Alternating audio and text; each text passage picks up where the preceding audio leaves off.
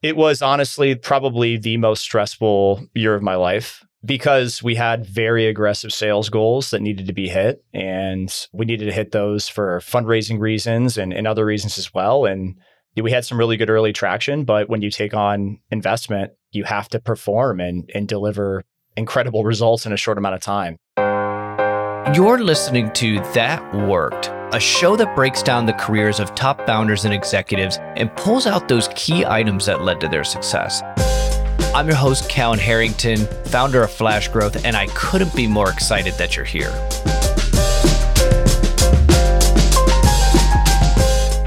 Today's guest, we've got Chris Ritchie. I'm really excited for this one. Chris is the managing partner at Integrity Power Search. Chris, welcome to the show. Hey, Callan. Thanks for having me. I'm excited. So tell us a little bit more. What is Integrity Power Search and what are you doing for them? Yeah, so I P S has been around since twenty twelve.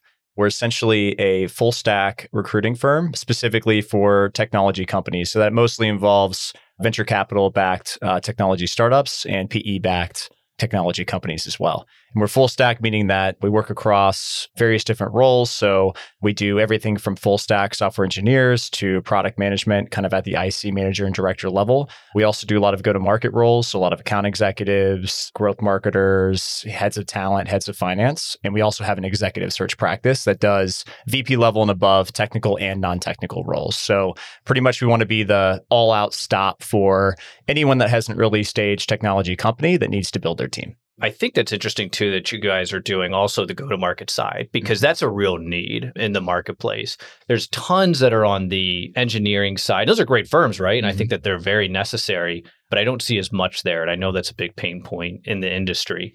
So there's a lot of things I want to get to. Mm-hmm. And I know one of the big ones is, we'll get to this, we'll come back to this, but you made the switch from executive C O O level at a startup, at a product company, at a tech company, to jumping over to the services side. You're probably one of the people that I've seen that's one of the most passionate about actually helping put people in the right positions. And I'm not just saying that because you're on the show. I just remember thinking, I was like, man, this guy really, really likes doing that, which is really cool, which I want to come back to. But before we get there, where did this all start? Where did your career kind of kick off? Yeah, so I went to Miami University in Ohio and studied finance. You know, I honestly don't even know why I picked finance outside of maybe just knowing that I loved business and I wasn't sure what I wanted to do, but I thought that finance would give me the most flexibility, right? It's like, okay, go and learn finance. If it's not for you, maybe you can get into sales eventually, like some of my other, you know, family members are all in sales. And then, you know, I interned at at Abbott Labs, and they're one of the uh, companies like G E and several others that have a professional development program. So it was four six-month rotations within finance and your first two years. And I was like, perfect. I don't know what I want to do. This is an opportunity to get to travel around and do a bunch of different jobs and see what I like. And so I spent about four years at Abbott. The first two in in that development program, ended up rolling off that program and started in, in finance kind of full time at a company and realized that it wasn't for me. And so I ended up kind of moving over to the retail sales organization and moving to Seattle and helped support the Costco account at the time, and got to use number and analytics, but also got to be more in front of a client, more kind of client facing role. So really enjoyed that. So I have nothing but good things to say about Abbott. Um, I just think for me, I just realized that big corporate America just was not the right fit for me. Yeah, I, I didn't realize that you were there for four years. So you mm-hmm. gave you gave it a real shot. Oh, yeah. I'm actually always curious about this because I always was super intrigued by the rotational programs. Mm-hmm. So what all different aspects did you see in that rotational program? Yeah, so this was finance specific, finance and accounting specific. So I did six months in Chicago where I supported, at the time, it's now AbbVie, but it was one consolidated company at the time at Abbott, and it was like the branded pharmaceutical division. So I supported specifically more of an F P and A role, mm-hmm. but I supported South America, Latin America, specifically for the branded pharmaceutical side. So there's a lot of like country roll up and preparing financials for the executive team to look at just to monitor the health of the business. So that was my first six months was in Chicago. And then I went to Columbus and I ended up doing cost accounting at the manufacturing plant downtown. So complete opposite, you know, going from Chicago to wearing steel-toed boots and safety goggles, walking around the plant. Um, and really my job there was to prepare like a weekly report that showed how efficient the plant was running, right? What was our fill time? How much downtime did we have on our lines? Did we reproduce what we needed to? How much waste did we have? It was building that weekly report that the plant manager could look at and see, you know, what's going well, what's not, what do we need to adjust? Really cool, like different perspective and way different work. It was fascinating. And you moved this into more of kind of a client-facing account management role. What was that transition like for you? It's interesting because I, all throughout high school and college, I was in the service industry. And I think naturally before I got into that, I was actually pretty shy around people that I didn't know. Mm-hmm. But working as a busboy um, at a restaurant in town, La Tavola, and then going into college and working at, you know, different restaurants as a as a waiter really kind of prepared me to have to like figure out how to build quick rapport with different people mm-hmm. I didn't know. And I think I kind of missed that. You know, I, I was more internal facing in finance and accounting, right? You're interfacing with internal folks and helping them, but you're not really more outward external facing. And so I really enjoy that aspect where it was, you know, there was a travel, it was trying to find mutual win-wins in the business. So for us, it was, you know, all about how do we work on programs that will benefit both Costco members, Costco, and ourselves. And it was really interesting business because at Costco, it's all about how do you maintain the distribution you have? Because one product, one S K U line could be eighty to one hundred million dollars of revenue yeah. across three hundred fifty Costco's at the time, right? And they could just say, tomorrow, we're going to rip this out and we're going to put your competitor product in, and you could lose that revenue overnight um, in a national decision. So it's all about how do you maintain distribution? How do you show value? How do you drive programs to add value to the member at the time? So it was really interesting use of like, how do I use like my math and Excel skills and build model and dig into this? But then how do we use that in a way that could benefit externally? I mean, I thought that was a really cool, interesting piece that I didn't necessarily have before. You hit on a couple things. One, it's kind of funny how often it comes up, those original, those kind of first jobs, right? Restaurant jobs, retail jobs, different things like that. They bring up all the time how much that influenced later parts of their career. And I think a lot of times that we almost, we look at those and overlook them, but we don't realize how much those actually do have a downstream impact. And then two, I think that finance background, that finance background helps from a sales perspective, especially when you're doing cost justifications, business cases, and enterprise sales, being able to actually demonstrate that R O I is a pretty big value add. Did you find that to be the case? Oh, one hundred percent. Not only did it help me there, but when I transitioned more into the startup world, I didn't initially start in sales, right? I eventually, that was like the last stop I had at my first startup spot that I had when I was there for four years. But it especially helped not only work on an R O I story for enterprise sales, but also for sales leadership. Because especially in SaaS, you have to be able to explain and build a model, right? You're given a target for a company, a certain amount of time, and it's on you to try to figure out how do you build the model in which you're going to achieve this? And it's a baseline of, okay, well, how many leads do we need to present? So you need to put together a funnel to, mm-hmm. to talk through that story, but also a build up from a team perspective and build a financial model so you can hit the unit economics that you need to as well, right? And account for ramp time and all of that. So it's heavy Excel use, it's heavy modeling and figuring out what makes sense. When do I need to hire this rep? What type of quota? What type of team quota attainment do I want to bake into this goal? I just feel like, especially nowadays, you can't just be the salesy person and swing and shoot from the hips. You need to be able to explain things through data, study it, and build a model and really show that to make sure that your assumptions are in a good spot. I think it's a great point. And it was a point that I was not good at early in my career. I was very much culture. I was a good recruiter. And I understood the mechanics of sales pretty well. And that just basically got me by. But then I got punched in the face a few times by like, hey, Ken, we really need this report and this has to be accurate. But I want to talk about, so you were in a sales role or sales account management role at Abbott. It was like a sales support role. You know, I didn't have complete ownership over an account. I was kind of like their super analyst, but got to take on some of those sales responsibilities over time. Okay. So yeah. You're able to kind of dip your foot in the water, but still doing a lot of kind of that modeling in the background. Is that right? Correct. Okay. Was it from Abbott that you went to your first startup? Yes. What was that like? Stressful. How come? Uh, for many different reasons. I honestly... You know, I'd love to touch on this later around stuff that you just advise people on or maybe some some keys to success. But a lot of it I owe to my friend, Travis Hedge. I was the corporate America person, you know, going through that, but something didn't feel right. I was used to changing jobs every six months and having so much change. And then to kind of come off that and then have this career path laid out for you, it just felt like, you know, people progress at different rates. It didn't feel like I ever had the true opportunity to fail. So I wanted an opportunity to really sink or swim, right? Like, what am I made of? You know, I'm young, bet on myself. Let's see what happens. Worst case scenario, right? I could always maybe find another corporate America job if it doesn't work out for me. But, you know, I really didn't have any exposure to that world until Travis and I talked about it. And he heard everything I was saying. He's like, well, you should look at a startup. And I was like, well, what's that? And sorry, I started to break into it. And so I started having conversations. You know, I was living in Seattle at the time and I was talking to some companies in the Bay Area. And then I got connected to this company in Columbus, you know, my hometown. I didn't even know that there were tech startups in, in Columbus at the time. And you know, I had various different conversations and I ended up getting a job offer when I was in town for work, actually, and decided to take it. And I went back to Seattle and packed up whatever I could that could fit in my Mazda six. And I drove five days cross country, left everything else in my condo uh, that I was renting at the time. Still, some of that stuff still exists there today. I have some friends that live in that house. And I came back and moved in with my parents and, and started that following Sunday. Yeah, forty percent pay cut, no equity. It's a different world when you go from being a part of a, you know, a low to mid member of a team of ten that's a part of probably a broader organization of a couple hundred people, right? To being the only finance and accounting person at a company. I remember hearing like, hey, you know more about finance and accounting than anyone here. So you probably pretty much like figure it out. Don't bring our company down was the message. That was scary for me to hear that at like, you know, twenty-five years old or so.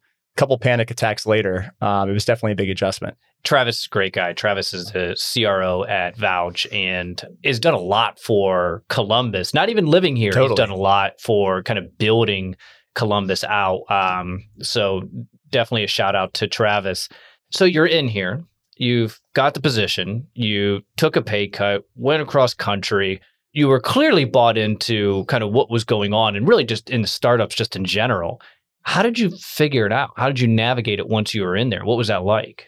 You know, it's different, right? When you're in a corporate job, most likely someone had that job before you. So you have training manuals that are built out and a process that's maybe ninety percent. Your job is to take that ninety percent process and make it perfect. Keep the train on the tracks, let things run. Oftentimes you have cross training and there it's like, there was no one to train me, really. This is what needs to be done. Let's figure it out. And everyone's, you know, working at one hundred miles an hour and they have their own work that needs to get done. And so a lot of it is self-learning and a lot of it was Googling, honestly. What does this mean? Or how do I do this? Or what's the right way to do this? And that was a huge adjustment for me. And I think I created a lot of anxiety up front because a lot of the stuff I did early on, I wasn't sure if it was exactly right because it's such a different world doing something that's already been done and iterating it versus like being V one on a lot of different stuff. So yeah, I mean, I think it was just a lot of like self-experimentation and self-learning and figuring it out, to be honest. Did you find that you liked that challenge, that that kind of drove you more than having more of a defined career path? Or did you not like it at first and it took you some time to kind of get there?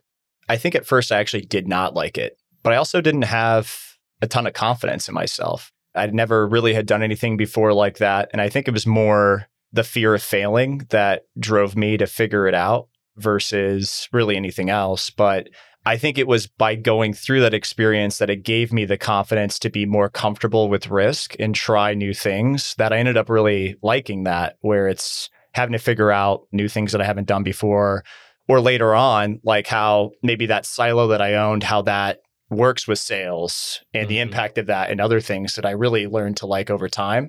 So I truly think it was that experience of not saying that I was exceptional at it, but just being able to figure it out and get things done good enough for what needed to be done at the time.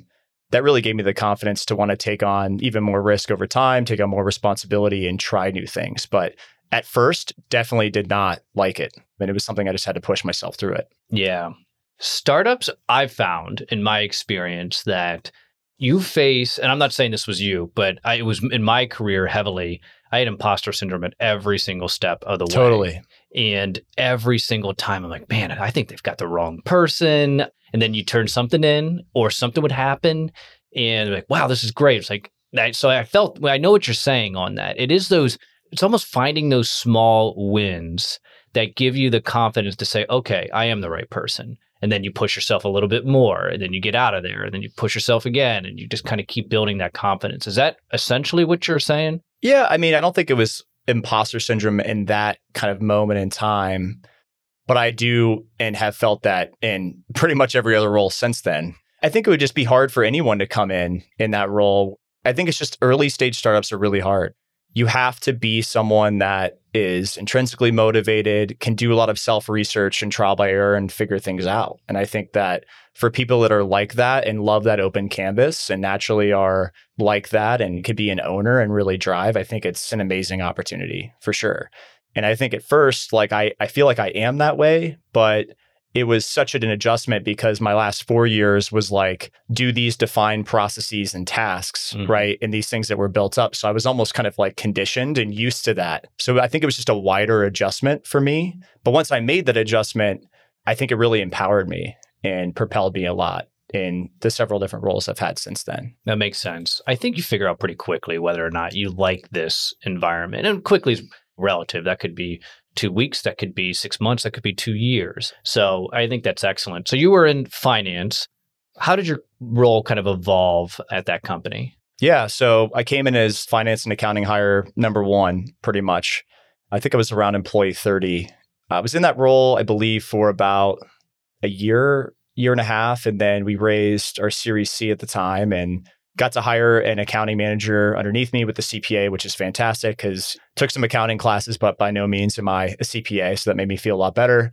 And then about six months into that, we did a reorg and I went from having me and I think plus one to two people underneath me owning the finance and accounting function to then owning several other organizations that just support the broader company, right? So H R talent, sales operations, facilities, finance and accounting. It was kind of more of a broad administrative officer type role. And I think I had a team of fourteen at the time. So that was a big jump, especially from like a management leadership perspective to go from that and then learn these new areas at the time. I was really only in that role for about six months. And then the C E O, Sean, asked me to be his chief of staff. Originally, I kept my team and supported him, but realized that he was on the road probably seventy, eighty, ninety percent of the time. And I had to be with him on that. It was hard to have a team. So my team ended up getting dispersed. I wasn't really an owner of really anything at that time. My job was to kind of help support Sean and whatever he needed done and helping communicate that through the, the organization. So it was a lot around like fundraising, some recruiting, like executive search type things. Early sales of the Olive product was the other thing that were like the three big things that I helped him with. But that was also an interesting transition to go from like driving something to being in a chief of staff where really your job is to communicate and get these strategic initiatives through. So then I was in that role for about a year. And then I came in and led, uh, I was like head of sales my last year or so that I was there kind of during that initial sprint when we grew the sales team out quite a bit, had some really good commercial traction. So that was the last stop that I had before um, I ended up leaving Olive. What was that transition like for you from, you had a team of fourteen, good sized team, and you had multiple departments that and functions within there, to moving from that to more of a chief of staff role? What was that like for you personally? I loved it, honestly. Chief of staff is such a special role because you get to be in rooms that there's no way that you would have normally have been in that room, right? Being able to talk, interface in Silicon Valley with some of the top investors and just being a part of that conversation, even if you're just taking notes and not participating, really, the fact that to be able to listen and see how decisions are being made to selling to whatever that it may be. And I think I gained a ton of empathy and respect for not only Sean, but all startup C E Os. I didn't think I truly realized how hard of a job and how stressful of a job that founder C E O role is until I was in a chief of staff. And I think everyone can sit back and say, oh, if I was C E O, I would have made this decision, blah, blah, blah, blah, blah. And that's easy if you're not like in the room and see what these people actually go through. It's an incredibly demanding and stressful job. And I think that that was something that really was my biggest takeaway. I have to assume you could learn just an absolute ton in that role. Absolutely. So then you transition from there to leading the sales team. Much like your Abbott transition, you were on kind of that finance side, led a lot of that, not exactly apples to apples, but Now you're jumping back on the sales side. What led to that decision and what was that like in general? I'm honestly not sure exactly how it happened, to be honest. I think it was a mix of just helping Sean on the sales side on some of the big kind of partnerships that we were trying to work at the time and really enjoying it. I don't exactly remember how it happened, but you know, ended up taking a very small team and we grew it a ton. And how we kind of devised it was is that like health systems were our main vertical that we were selling after. And so it was like building a sales team to go after health systems. And then I was kind of like a player coach where I had my own quota and I went and sold and managed the pipeline for like the non-traditional vertical. For, like a Fresenius Medical Care would be one, like a kidney dialysis centers would be like a non-traditional, for example, or like services organizations or others that weren't particularly like a health system could be like a, a company that I would interface with and actually sell myself. Because the reality of the situation was, is like, I didn't have a track record selling. And so it was important for me to go out and be able to sell, to be able to help advise the team on what's working as well. So it was a very collaborative environment. It was honestly probably the most stressful year of my life because we had very aggressive sales goals that needed to be hit. And we needed to hit those for fundraising reasons and, and other reasons as well. And we had some really good early traction, but when you take on investment, you have to perform and, and deliver incredible results in a short amount of time. So I think for me to be in a role that was so new that I had never really truly done before, mixed with a very new technology as well, and the pressure of what needed to happen from a performance perspective, it was incredibly, incredibly stressful, but rewarding at the same time. I can only imagine, especially since you guys were Series C, Series D at this point. Is that right? Yeah. So I think from like a funding round perspective, it was around Series D timeframe. Okay. But from a product maturation perspective, we were probably a little bit earlier than that because there was a lot of other startups, a lot of pivots that happened and trying to find product market fit before that. But it was an example where the company had to perform and had to bring really good sales results in a quick time frame. When you mentioned that was rewarding, what was the rewarding part about that? I think just having a team to rally behind a goal. I'd say that's the biggest thing, and being able to make quarters, you know, when you're in the trenches with the team and you have a big goal and it's like, we need to figure this out, and it works. I mean, whether it's luck or skill or probably a mix of both that occurred to it. I think that's always rewarding when a team rallies behind a goal and, and is able to achieve it. I was out of my lane completely. Thankfully, I was actually working with a uh, coach at the time. His name's Chris McAllister. He really helped keep me sane during that time period as well, because again, I'm someone who really, I don't think I had failed professionally at that point at all. And the stakes were even higher, right? And I really just did not want to fail. I really wanted to do what I was tasked to do. And we were going to figure this out and go. But, you know, I think he really helped me kind of through that phase and helped me try to bring the best self. Because again, sales was new. Leading a team was new, because when I had my team, I quickly kind of gave up my team when I was chief of staff, and then I was back to owning a team and then growing a team. And now I had a massive team compared to what I had, right? And so it was just a lot of new elements for me and and how my brain works. So it was all about just putting things in perspective and and doing your best. And the team rallying behind a goal and being able to accomplish that was incredibly rewarding. I love that. So you were very successful in your time at Olive. Where did you go after Olive? Yeah. So I ended up transitioning out of Olive when the team was pretty big. And it felt like at that point, I didn't feel like I was the best person that was suited to lead that sales team anymore. Like they needed to bring in someone who was really good and been there, done that, sales leader, take them to the next level. And so I think for me, I really wanted to go, I had done all these different roles. And for me, it was like, how can I leverage, I don't want to like specialize in one specific role. How can I leverage all my experiences and maybe go earlier stage and take on maybe a bigger role where I can own some more functional areas, especially because I know how they all interact. So that was the goal. And so I ended up taking three months off just to relax. Again, it was a very kind of stressful ride. Wanted to take some time to myself, spent a lot of time just journaling and figuring out really where I wanted to go next and what levers are the most important to me. And that's where I ended up. So I started talking to early stage companies, and there just wasn't the right opportunity, role, company, team at the time. So I actually ended up joining I P S for a little bit, more specifically helping the founder Caleb with V C partnerships. So helping him like get in front of more V Cs, tell our story. It's a big referral engine for us. But I also did some executive search work when I was there as well. So I was like an I C recruiter. And that was my first time really doing recruiting, right? Like I had a very small stint overseeing talent at Olive, but I didn't do any recruiting. And ended up bringing Olive on as a client at the time and helping hire a lot of the sales team members for that team once I had left. And so that was awesome. And I actually was really enjoying that work. But then I got the call where it was like, okay, this is the role. This is the company. So I ended up joining as C O O at Finite State. Um, it's another Drive Capital company in town. I met Matt, the C E O. You know, I really liked Matt, but I think what really stood out for me was, you know, the role was exactly as a C O O supporting a first-time technical C E O, right? I had ownership over everything besides product and engineering, really. So I got to oversee the roles that I had individually had done or led at Olive, which was really attractive to me. But I think it was the mission that really stood out to me the most.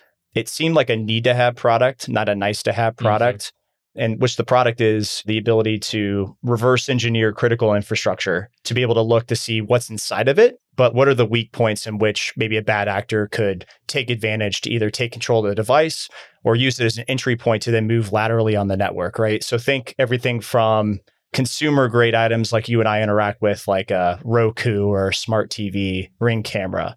But also on the industrial side, I mean, this is like connected car infotainment systems. This is like critical components and substations of utilities that power our grid to five G equipment that powers our cellular networks. Matt and team believed that this was going to be the new biggest attack vector that people would start to go after.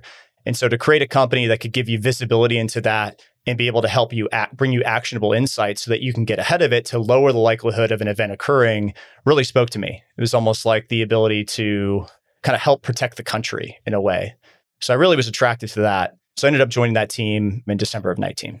So you took some time off, journaled. What was your process for journaling? There was like a mix of just stream of consciousness, whatever's on my mind. There's also a series called Wait But Why. I don't know if you're familiar with yep. that. There was some really good prompts involved there. And so I used some of those prompts. And then I also just had some conversations with people that I really respected that I knew were really intentional, self-aware people. And I tried to see like, hey, have you gone through something similar? What have you done? Right. So like I talked to Travis. Andy Sparks is another person who I talked to quite a bit just to get some ideas from him and how he'd think about it.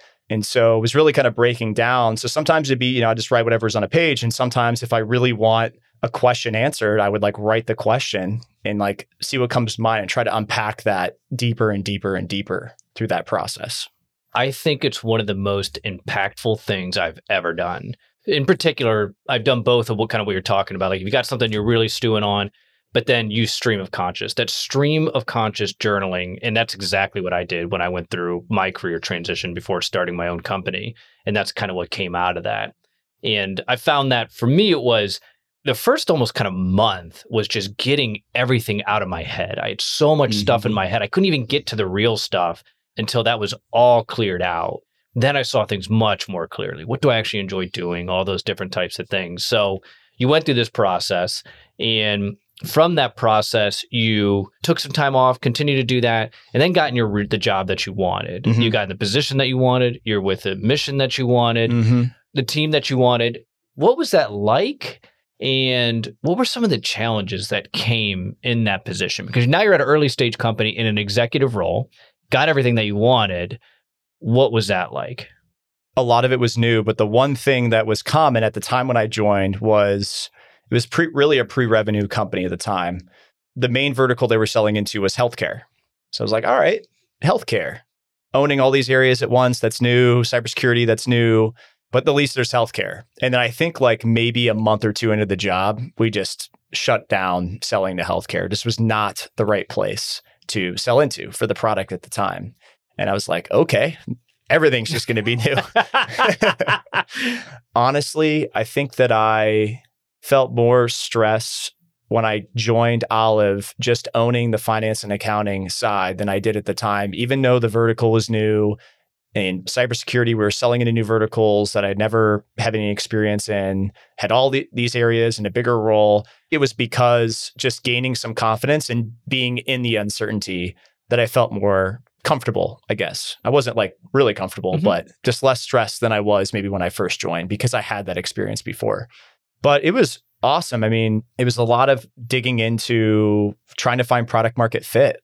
Okay, we here's the problem we're solving. Here's all the different areas. And what ended up happening was we ended up paring the product down a little bit and just focusing on really the secret sauce. So the product was doing two or three things, and there was like other companies in the market that were doing just one thing that was becoming more of a commodity at the time. And so we made the decision, like, why don't we have a finite amount of, all pun intended, finite amount of resources, engineering resources, like let's trim this product down from doing these three things to this one thing that we believe that we're best in the world at, which is more of the reverse engineering piece. Because originally we were like monitoring these devices on networks and doing all this stuff, right? And so I think it was like, let's do this one thing we do really well, and let's find the vertical in which these people feel it the hardest that they would pay the money to be able to bring this product in. That was a really cool experience to be a part of that product market fit journey, mm-hmm. go help land the first couple early adopter customers, and then be able to build the use case sales material and go and hit the market from there. So that was a really cool experience. I think that's such an important lesson, is that it's hard when you're an early, especially pre-revenue, right? Early stage company, it's so hard not to be opportunistic and, hey, we can do this. This company wants this. We've got a great client. You know, they're paying us X for this product, that product. We're building all products for all people, and we're going after all sorts of different customers. But then you hear this a million times, right? Everyone's like, start with a niche, then expand. But it's hard to not be opportunistic in those early stages. And this, totally. This is V C and bootstrapped. Oh, yeah. So I think that's such good advice on niche. Where where do you solve the biggest pain mm-hmm. that's differentiated from those that are around you? And this is anything. This is even somebody looking for a job. Where are you uniquely fit where you are going to be the best? You're going to have the best negotiating power. You're going to be able to, to pick more of those companies. Now, this could be totally different. If you want to do something different, I totally get that. But in almost anything, niching down first, because you can always expand later. So I think that's excellent advice. And I think with that too, right? I think the biggest challenge being at that early stage is not finding the people that say yes to you. It's the ability for you to say no to people. When you're early on, you're grinding, you're scrapping by. It's easy when you find a customer, but they have like a unique pain point. And they're like, well, build me this or change your product to do this. And like, we'll give you, you know, one hundred thousand dollars contract or something like that. It's really hard to turn that down. But in reality, that could be like some unique situation for them because they have this tech stack that doesn't solve for this. And it's more of like a custom development product where maybe you can't really productize that and then go sell that to the market. So the ability to dig in and be like, does this customer have a pain point that the others really feel? And can I productize this? Or am I just building something custom for them? Like, that's what I think is probably the hardest mm-hmm. thing, is that you can't solve everyone's problems. With the resources that you have, you have to solve the problem that the most people really care about that's repeatable at the same time. And I think that that's the hardest thing. I think that's excellent. So what I'm really curious about is, and I know that you kind of talk a lot about this, is so you're on the tech side, mm-hmm. you got everything that you want, and then you went back to I P S as a managing partner. What drove that? What was it inside you that you just had to do? It's interesting. I think there's a lot of different reasons. I think, you know, first start with why leave Finite State. For me, Matt and I had a conversation really early on that was more so like, hey, listen, cybersecurity is very new to me. This is all very new. I feel good about helping you at these early stages, get things off the ground. Let's find some product market fit. Let's get the customers. Let's raise some capital. Let's build the team. But they'll probably reach a point like at Olive where it will require people that really have a different stage fit than I have, per se, and have that singular scaling experience that I don't necessarily have. And that could happen in a year. It could happen in four years. We don't know, but just we had kind of a mutual agreement up front. And I think we just hit that timeline faster than at least I expected. So I think it really kind of started around raising the thirty million dollars Series B last year. I think that that just kind of escalated timelines, at least from my perspective, where it was like, okay, with this money, we need to like deliver even more revenue, but we have the capital to bring in really amazing people and leadership at the time. I felt like I had sold enough. But again, selling a technical product to a technical buyer is such a different ballgame than selling a technical product to a business buyer, non-technical buyer. The type of questions that you get asked, the type of things that they care about, it's completely different. And, and even though I was selling a technical product in Olive, I was not selling to a technical buyer. And that was a variance that I didn't even think of until I was actually in the seat and experienced that. So for me, it was time. We got revenue in a good place. We got a V one commercial team, but it's time to bring in that excellent V P of sales to come in who has cyber-specific domain experience, experience selling into this persona, and taking that team to the next level. Same thing with like a general counsel and marketing and talent and finance and all those different areas that I felt like I was good at a lot of things, but not like excellent at that one thing. It was time to bring in really good people at that time. So yeah, helped bring in those people, had a really good strategic exit from the business.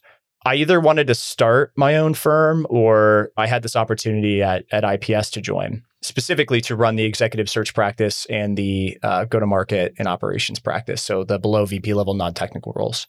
I guess why search? Everything changed at both companies when we elevated who we hired to not hire who was convenient, but really being intentional and putting resources behind finding the right people that we needed to. That truly changed everything. I mean, I've been a part of companies that have thrown out entire code bases and had a product. Like your company is not your product. Your company is your team. And that is your best asset. And so I was like, if I could help companies at the stages that I've been at, maybe avoid some of the mistakes that I've made and maybe be able to double down on some of the good things that I did during that time, that would give me a lot of value and passion. And so I spent a lot of my time just helping, you know, Series A, seed stage founders. Like, let's talk about hiring your first couple sales reps or your V P of engineering. Let's talk about it. And being able to help, you know, lead a team and focused on delivery and finding the right person and seeing these companies that do extremely well.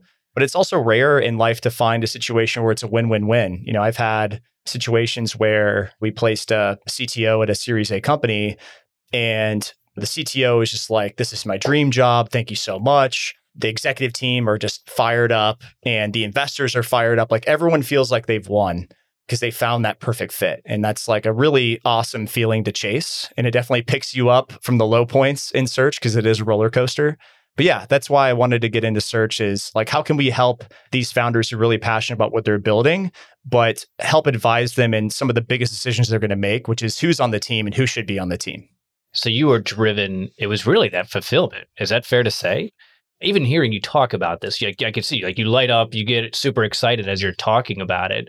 And I remember having the conversations together when you were talking about some of these things as well. And I just remember you always kind of came back to this. Is that what it was? Was it more of like, I want to do kind of what gives me the most energy? Yeah, I think a lot of it was energy driven for sure. I think a lot of it too was to be so lasered in and focused on one company and being all in on one problem, right? Like Olive for four years, Finite State for, for two years. It was kind of nice to get into a perspective of, how can I still be in the technology startup scene, but come at it from a different perspective where more of like an advisor versus operating and doing, but also exposure to a lot more investors, a lot more founders, and learn new industries. I've got to interface with Web three crypto companies and V R, A R and InsurTech and deep A I M L, so like areas that I've maybe not had much experience in at all, but I get to like meet those founders and learn about their businesses. And that gives me a lot of energy as well. So yeah, I'd say it's definitely like the energy of helping these founders make the right talent and move on, but also the exposure of being able to have, you know, access to a lot of different people and industries and all of that gives me a lot of energy as well.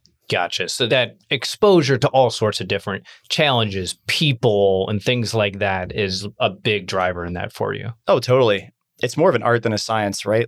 Every founding team has a different D N A and skill set and experience level. Each company is different. Is it a very technical product that needs a lot of resources? Is it not? Is it more marketing heavy than technical? Each organization looks different. It's hard to be like, you should, like, here's your exact playbook. And I think because of that dynamic, it's such an interesting problem-solving space where no day is is the same. I love that. I, you know, I think that's kind of a perfect segue to the question I always ask, mm-hmm. and this could be at any age period, but if you could have a conversation with your younger self and give them advice, what would that be? A couple different things. I would say the first thing is just simply always keep your fixed costs low and avoid big lifestyle creep. So I'm a huge fan of when you're making your work decisions, being able to chase if it's passion or having ultimate flexibility. I'm a huge believer in, you know, if you keep your fixed costs low, it's going to give you the most optionality and flexibility to make decisions, right? Like be in a circumstance where you can quit your job and take another job for forty percent less because you want to optimize for the learning experience or the responsibility that maybe you'd have to wait ten years at your current company to go get. But if you're have all your finances kind of out of whack and you can't afford to do that. And I know some people, it's not fair to say and, and apply a one size fits all because people have different responsibilities. But when you can, keep your fixed costs low to give yourself the most optionality and flexibility to go chase what you want to would be the biggest thing, especially early in your career when you can optimize more for experience versus money up front, because that eventually, if that's what you want, it could help lead to that down the road by giving you ability to get into rooms that maybe you couldn't or into roles that maybe you couldn't before. And then I'd say that another thing that comes to mind is surround yourself with the people you admire and can learn from. So again, I don't think I would have ever worked at a tech startup had I known Travis Hedge. I don't think it was like innately built in me that this was maybe what I was supposed to do. I think it's something that someone taught me, and I admired Travis and what he was doing with his career and was like, hey, let me learn a little more about that. And I was like, okay, this sounds amazing. So I think surrounding yourself with people that support you, challenge you, push you is always great. And I think, let's say that you want to break into a startup, but no one you know is in a startup or you want to learn more about it. One of the coolest tools out there right now that wasn't around when I was, you know, twenty-one years old is Twitter. I think Twitter is such an interesting ability to, even if you're not participating, to be able to kind of get in the room with people that you wouldn't really have normal access to. And just learn from, like, what are they reading? What are they saying? What are their engagements? That's fascinating. Like, if you're curious of, let's say you're like in a big tech product manager, but you're interested in a startup, like there's all these early stage product managers that post a lot of great content and give their thoughts on things and you can engage with. Being able to use technology to allow you the opportunity to like kind of learn from people in that sense to give you that ability and that network is really cool. So I just say use technology to your advantage as well. I one hundred percent agree with both of those. You've given us so many good things today. Chris, thank you for coming on the show. This has been excellent. Awesome. Thank you very much for having me.